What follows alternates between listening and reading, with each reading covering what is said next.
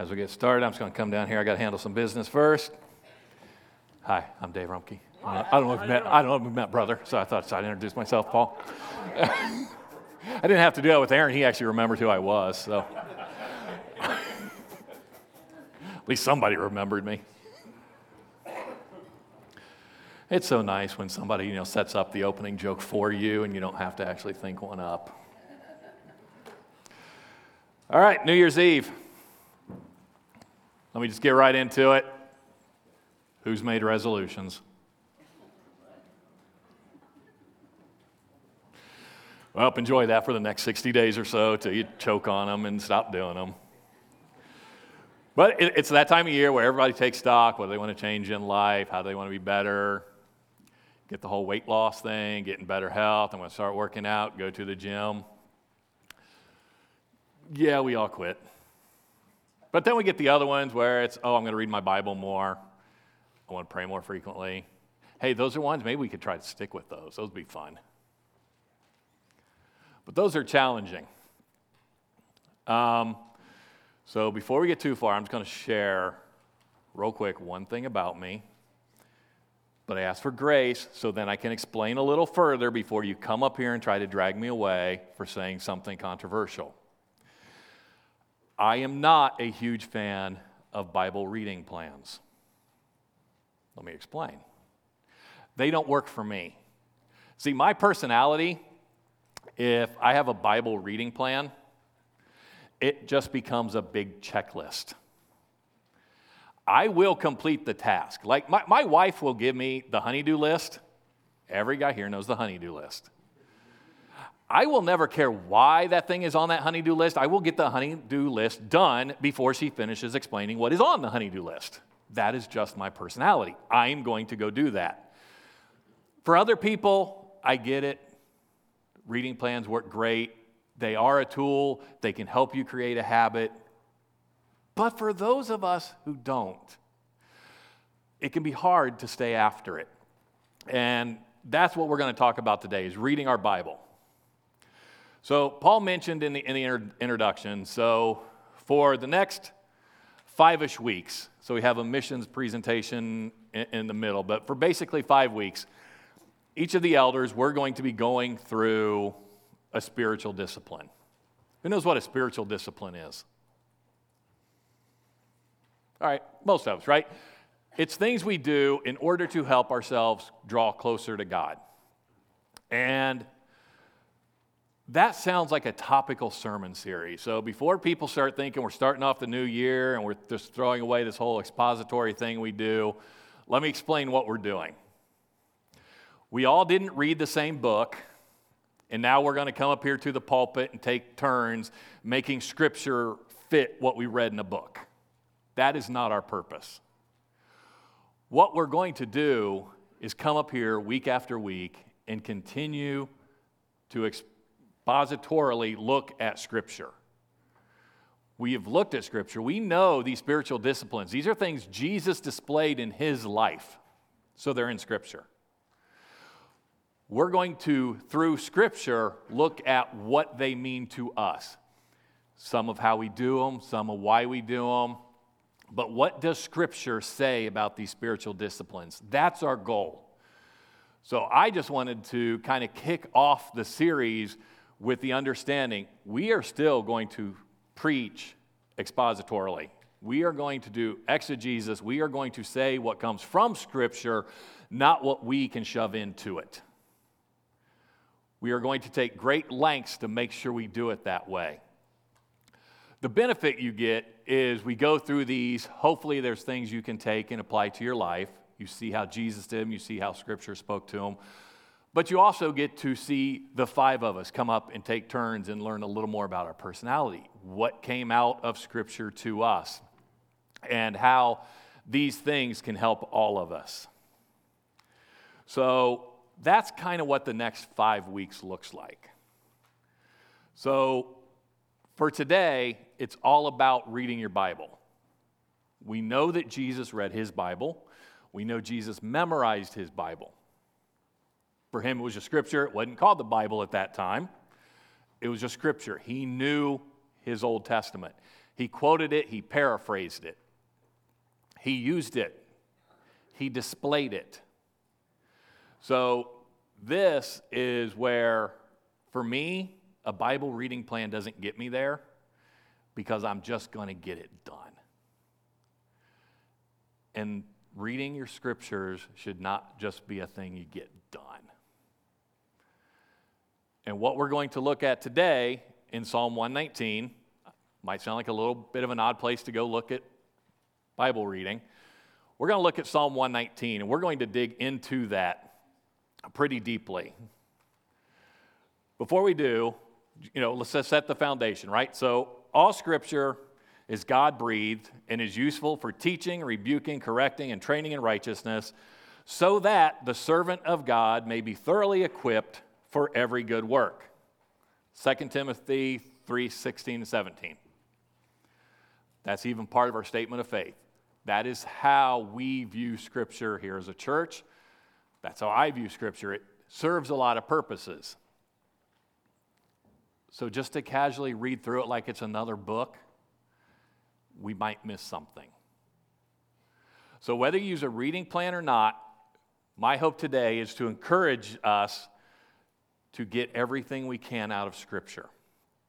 And we're going to do that through this psalm.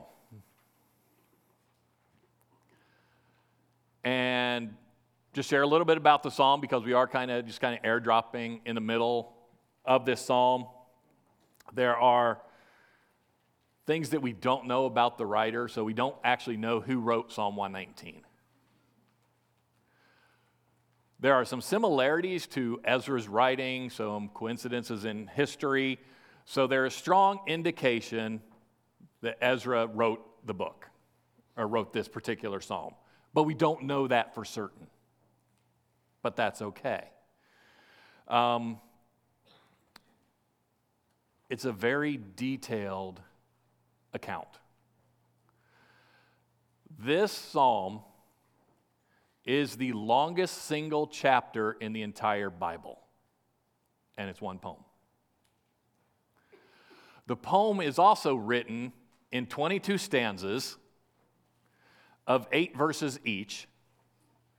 Those 22 stanzas are each of the 22 letters in the Hebrew alphabet.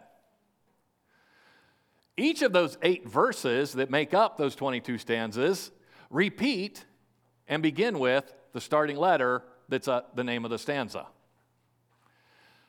Very detailed. Um, just read a, a couple quotes here from some commentators that I used when I was looking this up. So Brueggemann commented that this psalm is a massive intellectual achievement. It is astonishing, an astonishingly crafted poem. And Allen states this poem is a monstrous, a monotonous repetition, which is more precisely a kaleidoscopic patterning of a certain number of motifs. It repeats, it was intended to be spoken over and over and over by everyone.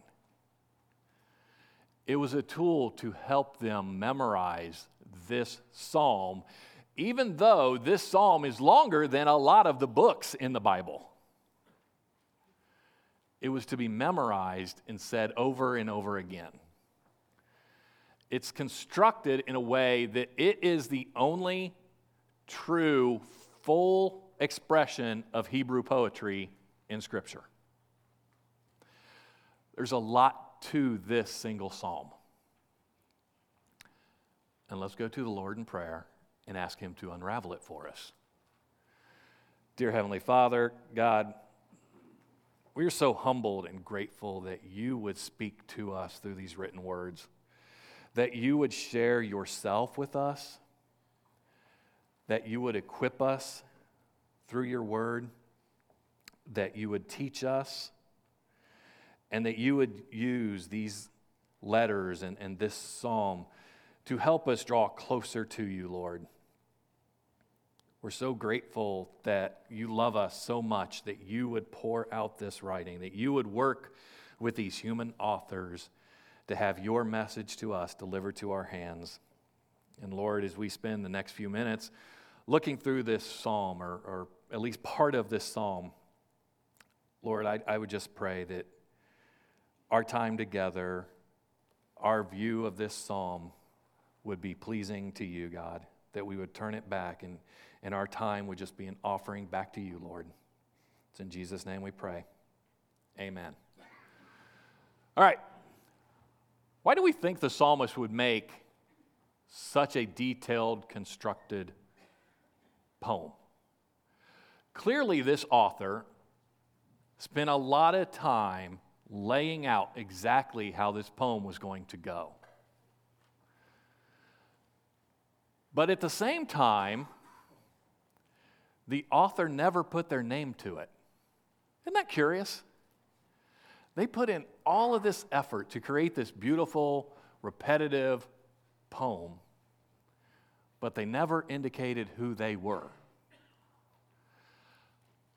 That's a lot of effort to not get any credit. I mean, if I was putting in that kind of effort, I'd at least kind of, you know, wrote my name at the bottom or something. But the author didn't want the poem associated to them. They wanted the poem to be a dedication to God. I think the author of this spent so much time crafting this poem because that is how important Scripture is to them. So, as we start looking at reading our Bibles as a spiritual discipline, let me start by telling you what you're not going to get this morning. I am not going to tell you some new pattern on how you can divide the Bible to read it this year. I'm not going to give you some new method for memorizing Scripture this year. I'm not even going to tell you how you can make more time in your busy schedules to be able to read your Bible more. I'm not going to share any of that because none of that is in the Bible. And I get it. Life, has anybody got an abundance of extra time other than the retiree who can't remember people's names up here? Everybody's lives are busy. And we're going to come out of this break between Christmas and New Year, and everybody's lives are going to get more hectic, right? We have Awana and Impact starting right back up. And the volunteers will be busy, and the parents bringing kids will be busy, right? There's not a ton of leftover time in our lives. So, how are we going to read the Bible? How, what is going to help us to get motivated? The number one problem with resolutions is people give up on them because they don't have the motivation. They don't get instant gratification. So they give up on their resolutions. That's where we want to talk about not letting reading your Bible be a resolution, rather, a resolve. I want us all to commit to this.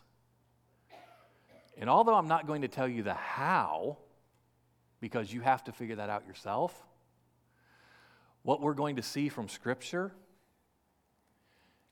is how excited one author was about Scripture that it drove them to want to read Scripture every day. That's what the Bible says about reading your Bible is to be motivated to do it, to seek to honor the Lord when we do it, to draw closer to our sovereign heavenly Father. So, in way of an outline, we're going to do three points today. The first one is the power of God's word of blessing. The second one is the power of God's word for cleansing. And the third one is the power of God's word for knowledge. And they line up really easy because the, the author already broke it into the stanzas. So that's just the first three stanzas. We're not going to read the whole thing, otherwise, we would have had to start like an hour ago. Because, like I said, this thing is really long. So we're going to cover the first three stanzas today, and we're going to read through them. Then we'll go back through and break them apart. But those three points align to each one of those first stanzas. So if you have your Bible, turn with me, Psalm 119.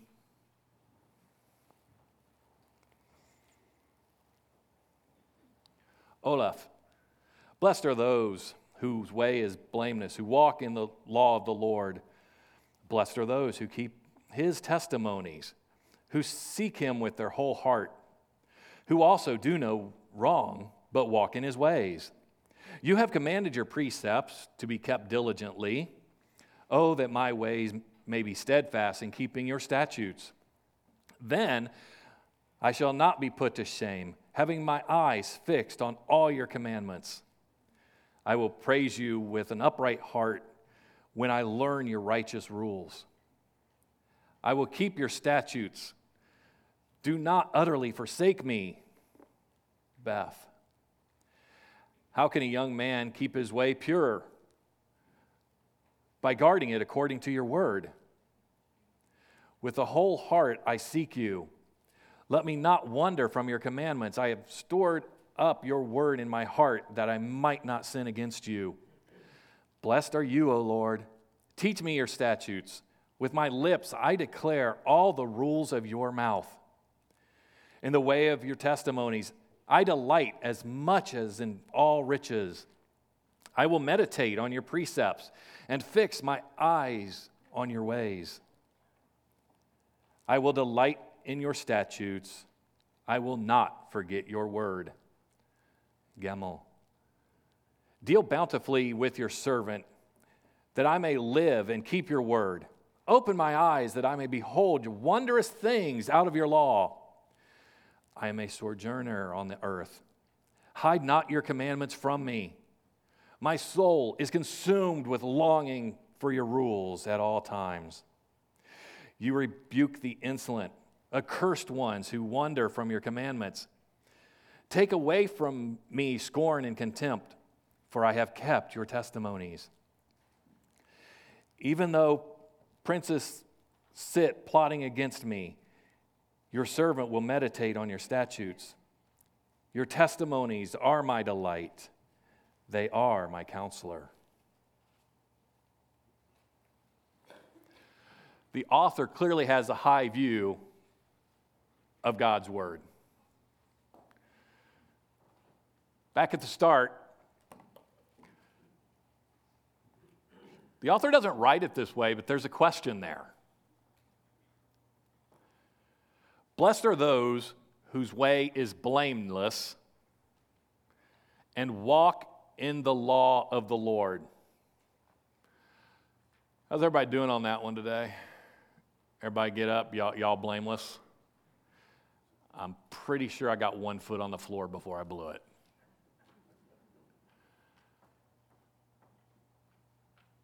But what the author is talking about is the desire to get closer to the Lord to be able to do that. The author doesn't presume that the author is capable of it. The author is expressing that I can't do this on my own. God, I need you to talk to me. I need you to help me to be able to do that.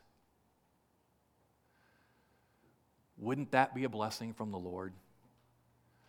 To have the Lord speak to you directly, to say to you, here is where I need you to follow me. Here's what I need you to do. Here's what I need you to not do. He does. It's in here. The Lord talks to us through Scripture. That's how we become aware of the laws. That's how we know what is right and what is wrong. And there is a truth in this world. Despite what the world would like to tell us that there is no truth, yes, there is truth. It is only in what God says to be true. He created it, thereby, He gets to decide. It's that easy. Throughout this entire poem, this entire psalm, the author is going to use eight different words that all tie to Scripture. He's going to use them repeatedly. And he's going to use them in different contexts, but the goal is always the same. It's so that this author can express here is how wonderfully I know God has written all this down so that I can be closer to God and protected from this world. Law is the first one. I walk in the law of the Lord.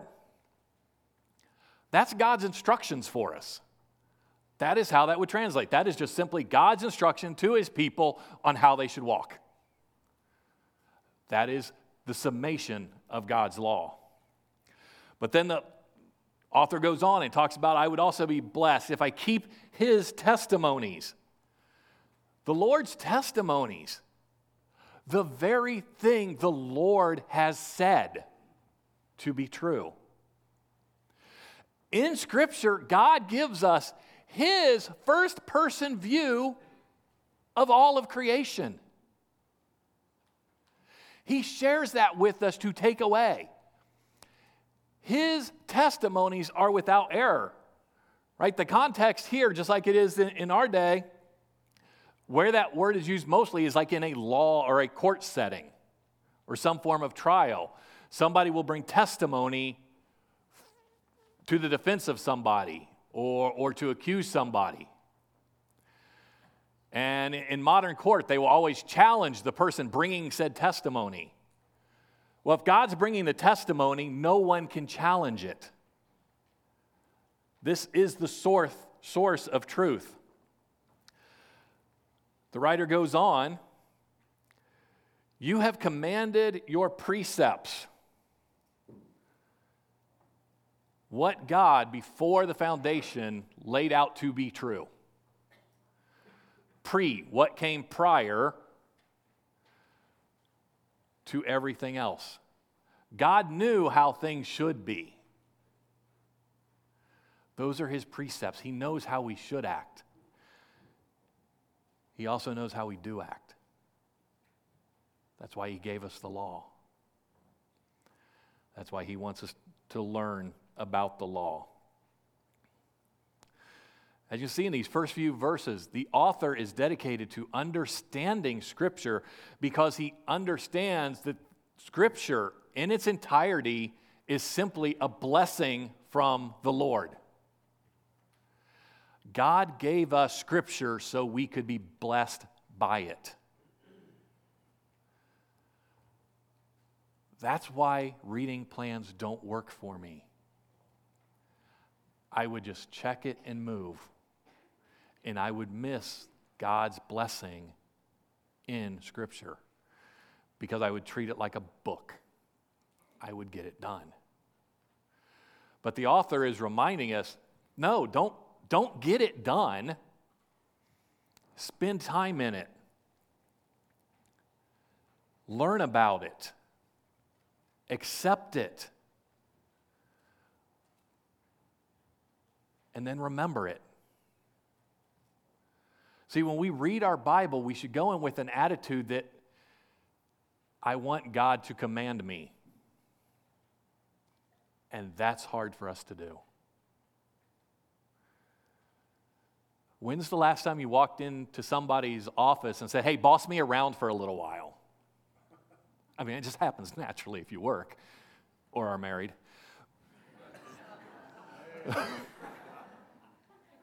it's true. We can all laugh, honey.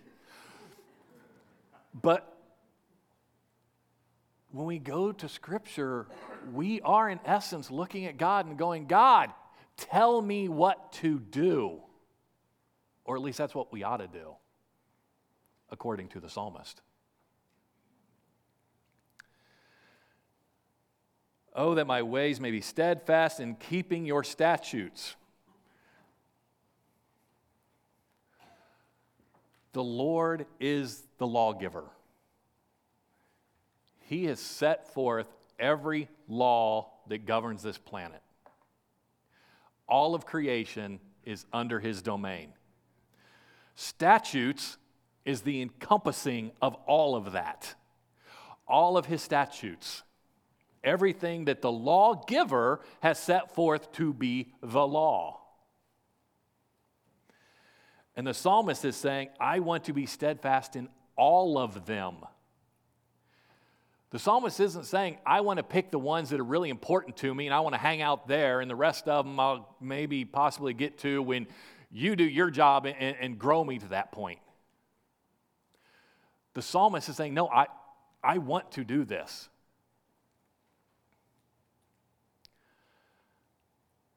Then I shall not be put to shame, having my eyes fixed on your commandments the Lord's commandments, the rules He wants us to follow.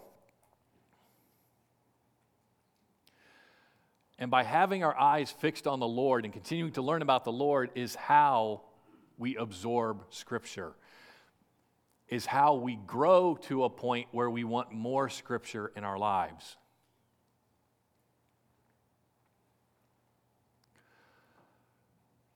I will praise you with an upright heart when I learn your righteous rules.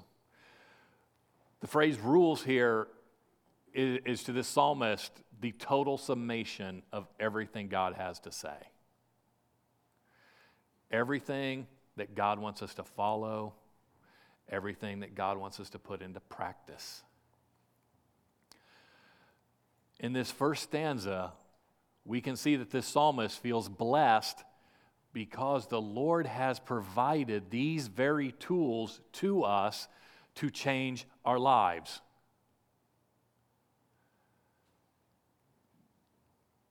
It's also a call to actually use them. Because if we are blessed in using them and seeking them the way the psalmist says, the inverse has to be true as well if we don't apply them, we do not walk upright in the way of the Lord, and thereby we are not fully blessed by the Lord. Reading Scripture is about being blessed by God. Not because there's something secret in there, not because He looks upon you more favorably, it's because He's already put out there the rules we get to walk closer with Him. We get to understand Him more. We get to be a partner with Him. But we also have to take away from Scripture the cleansing aspect because we are all sinners. None of us deserve, deserve to have a relationship with the Lord. But the Lord sought out to give us that through Jesus Christ. And He did that for the fulfillment of His law. And what we have to do is to know His law well enough that we can be pure to have the close relationship that God actually desires with us. Have you ever stopped to think about God did all this because He wants to be with you? Jesus came from heaven because the Creator God of all creation wants to spend time with each one of us. That's pretty spectacular. How can a young man keep his ways pure? That's the opening question that the next stanza seeks to answer. And I'm not going to shock you here. The one commentator said it's monotonous. Get ready, I'm going to repeat some points here. But the biggest one that's different is where this author now just spills it out there. Verse 10. With my whole heart I seek you.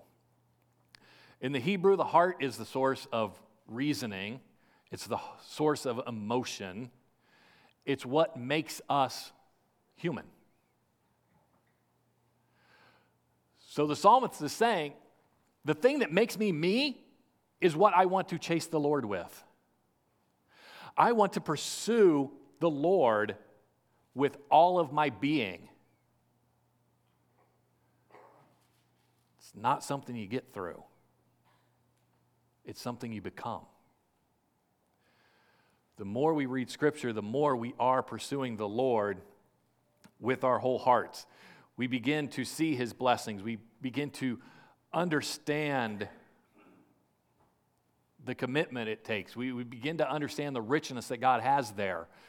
And in, in verse 10, where it talks about, I will seek the Lord, the word seek there just doesn't mean casually look.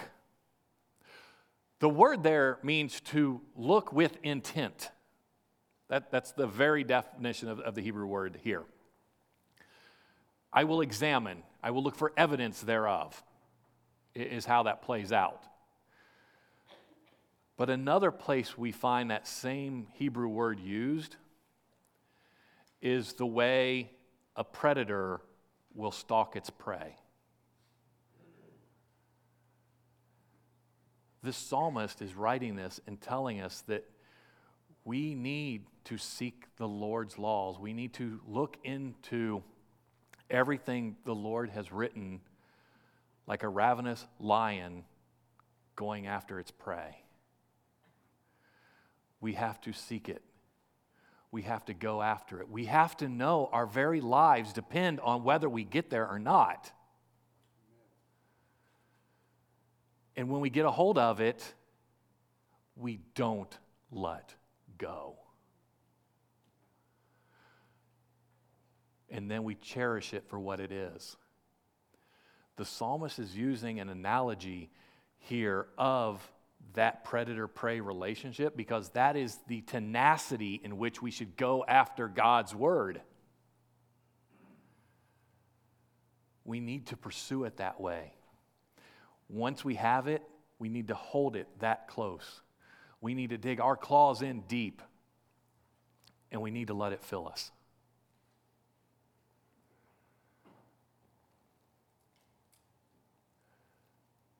I have stored up your words in my heart that I might not sin against you. My lips declare, I delight, I will meditate and then it loops back around to, I will delight in your statutes, in everything you said should be.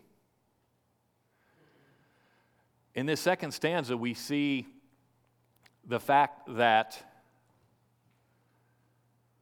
reading God's word is not passive, it is very, very active. Look, look at how the, the psalmist declares it right? I have stored up. I have actively stored. I have act, actively taken a portion and put it so it can be used later. Like, think back to when we looked in Genesis and, and we saw Joseph storing up all of the stuff in Egypt so that it could be used later.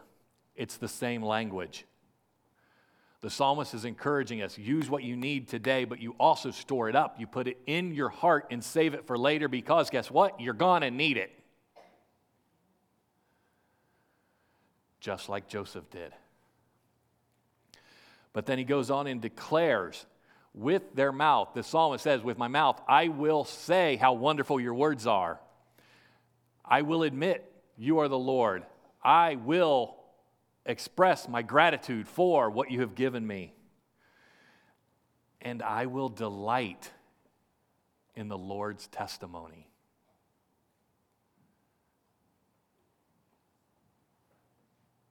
When we delight in the Lord's testimony, we say thank you for everything He's done for us. We all get to say thank you to the Lord by accepting every aspect of His law. And then I will meditate on all of your precepts. I'll meditate on everything that you said would come before and fix my eyes on your ways. I will meditate. I will sit there and think of nothing but your words. I will focus on them. I will put this world aside and fixate my eyes on the Lord.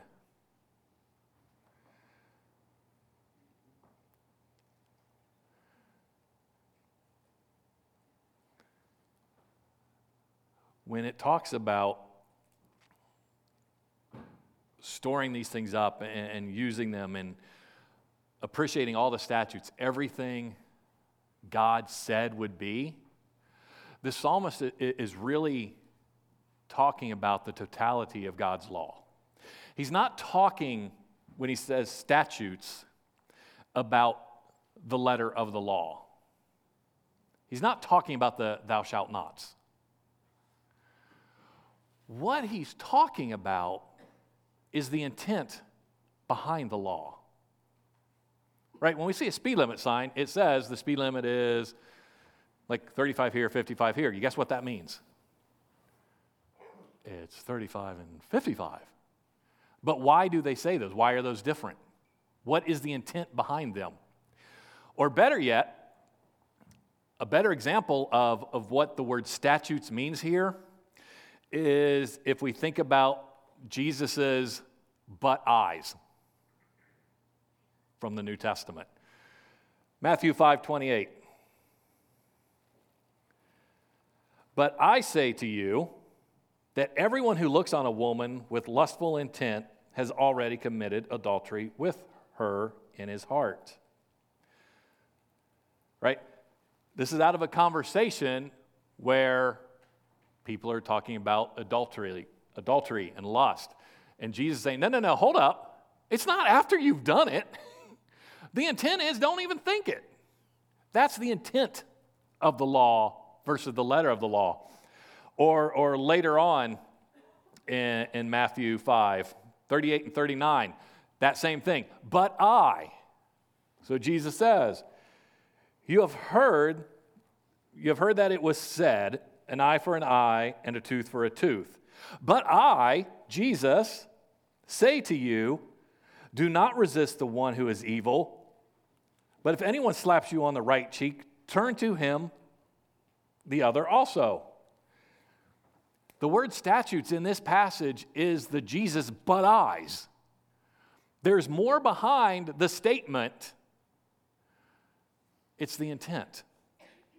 So, here in the second stanza, where I will delight in all of your statutes, the author is not saying, I will delight in the law that you gave me. I'm going to delight in the reason you gave me a law. That statement by itself indicates the psalmist has already learned the law. You have to know the law in the first place to start looking for intent after it. That's what the psalmist is trying to get us to do. That is what the psalmist is saying is important to him. Then we open up that third stanza and deal bountifully with your servant. The psalmist is opening up this third stanza saying, Look, I, am already your servant. I already know you. I already know your law. I, I want you to deal bountifully with me. I want you to pour more of those blessings from the first stanza out on me because I want to do this. I now know you. I don't know about you, I know you because I understand all of those statutes. I'm a sojourner on the earth. I don't belong here. When we look around to society, and we see how our world has changed and how it's growing, does anybody feel like you fit here? We don't. Or at least we shouldn't. We need to keep that in the front of our minds as we read our scripture. We're not reading it as a foreigner as a, foreigner to the scripture, it's the other way around. It's our daily lives we don't belong. It's in the glory of the Lord is where we actually do belong.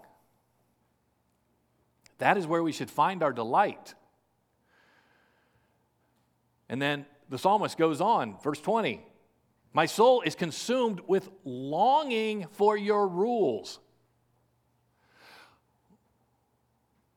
When's the last time you read your Bible? Put it down and long to be able to pick it right back up. It's what the psalmist is encouraging is that heart felt attitude. The psalmist isn't telling us anywhere in here, and I'll, I'll cheat, I'll give you the rest of the psalm. Nowhere in the rest of this psalm does this psalmist advocate reading scripture. All this psalmist does is continually, repetitively pour out his own heart, saying, Here's why I do. And here's what comes from it. That is what the unnamed psalmist was trying to convey. That's why the psalmist wanted to be nameless. So that we would all sit here and focus on the experience of the psalmist, not who it was.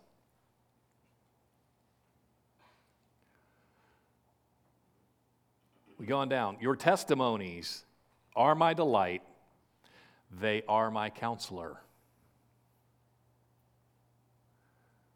Who's our counselor, church? Just a little bit louder. You got the answer. The Holy Spirit, right? For those of us who are in Christ, the Holy Spirit is our counselor. How does the Holy Spirit talk to us? If you've heard an audible voice from the Holy Spirit, go ahead and raise your hand up. God's Holy Spirit is going to talk to us through Scripture. It says so in Scripture. If we want to hear God's voice, we need to be in His Word. We need to appreciate His Word. We need to see the reading of the Bible as truly a blessing. It's not a book to be completed.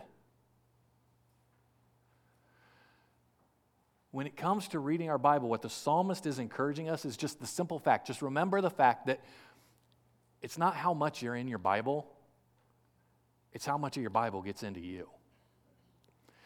So if you're not one of those people who are just going to slam through and, and, check all the boxes just because you know you got a checklist in front of you, maybe you're one of those people that you're going to start a Bible plan and you're going to start working a little bit ahead, and, and you're going to hit a scripture and it just stops you because it lines up with what this psalmist says, and you're moved, and you're convicted, and God is empowering or rebuking or celebrating, whatever it is. But then you get off your plan and you want to quit. The point of the plan should have never been to get done. So pick it up another day. But rest in the blessing that is God stopping you.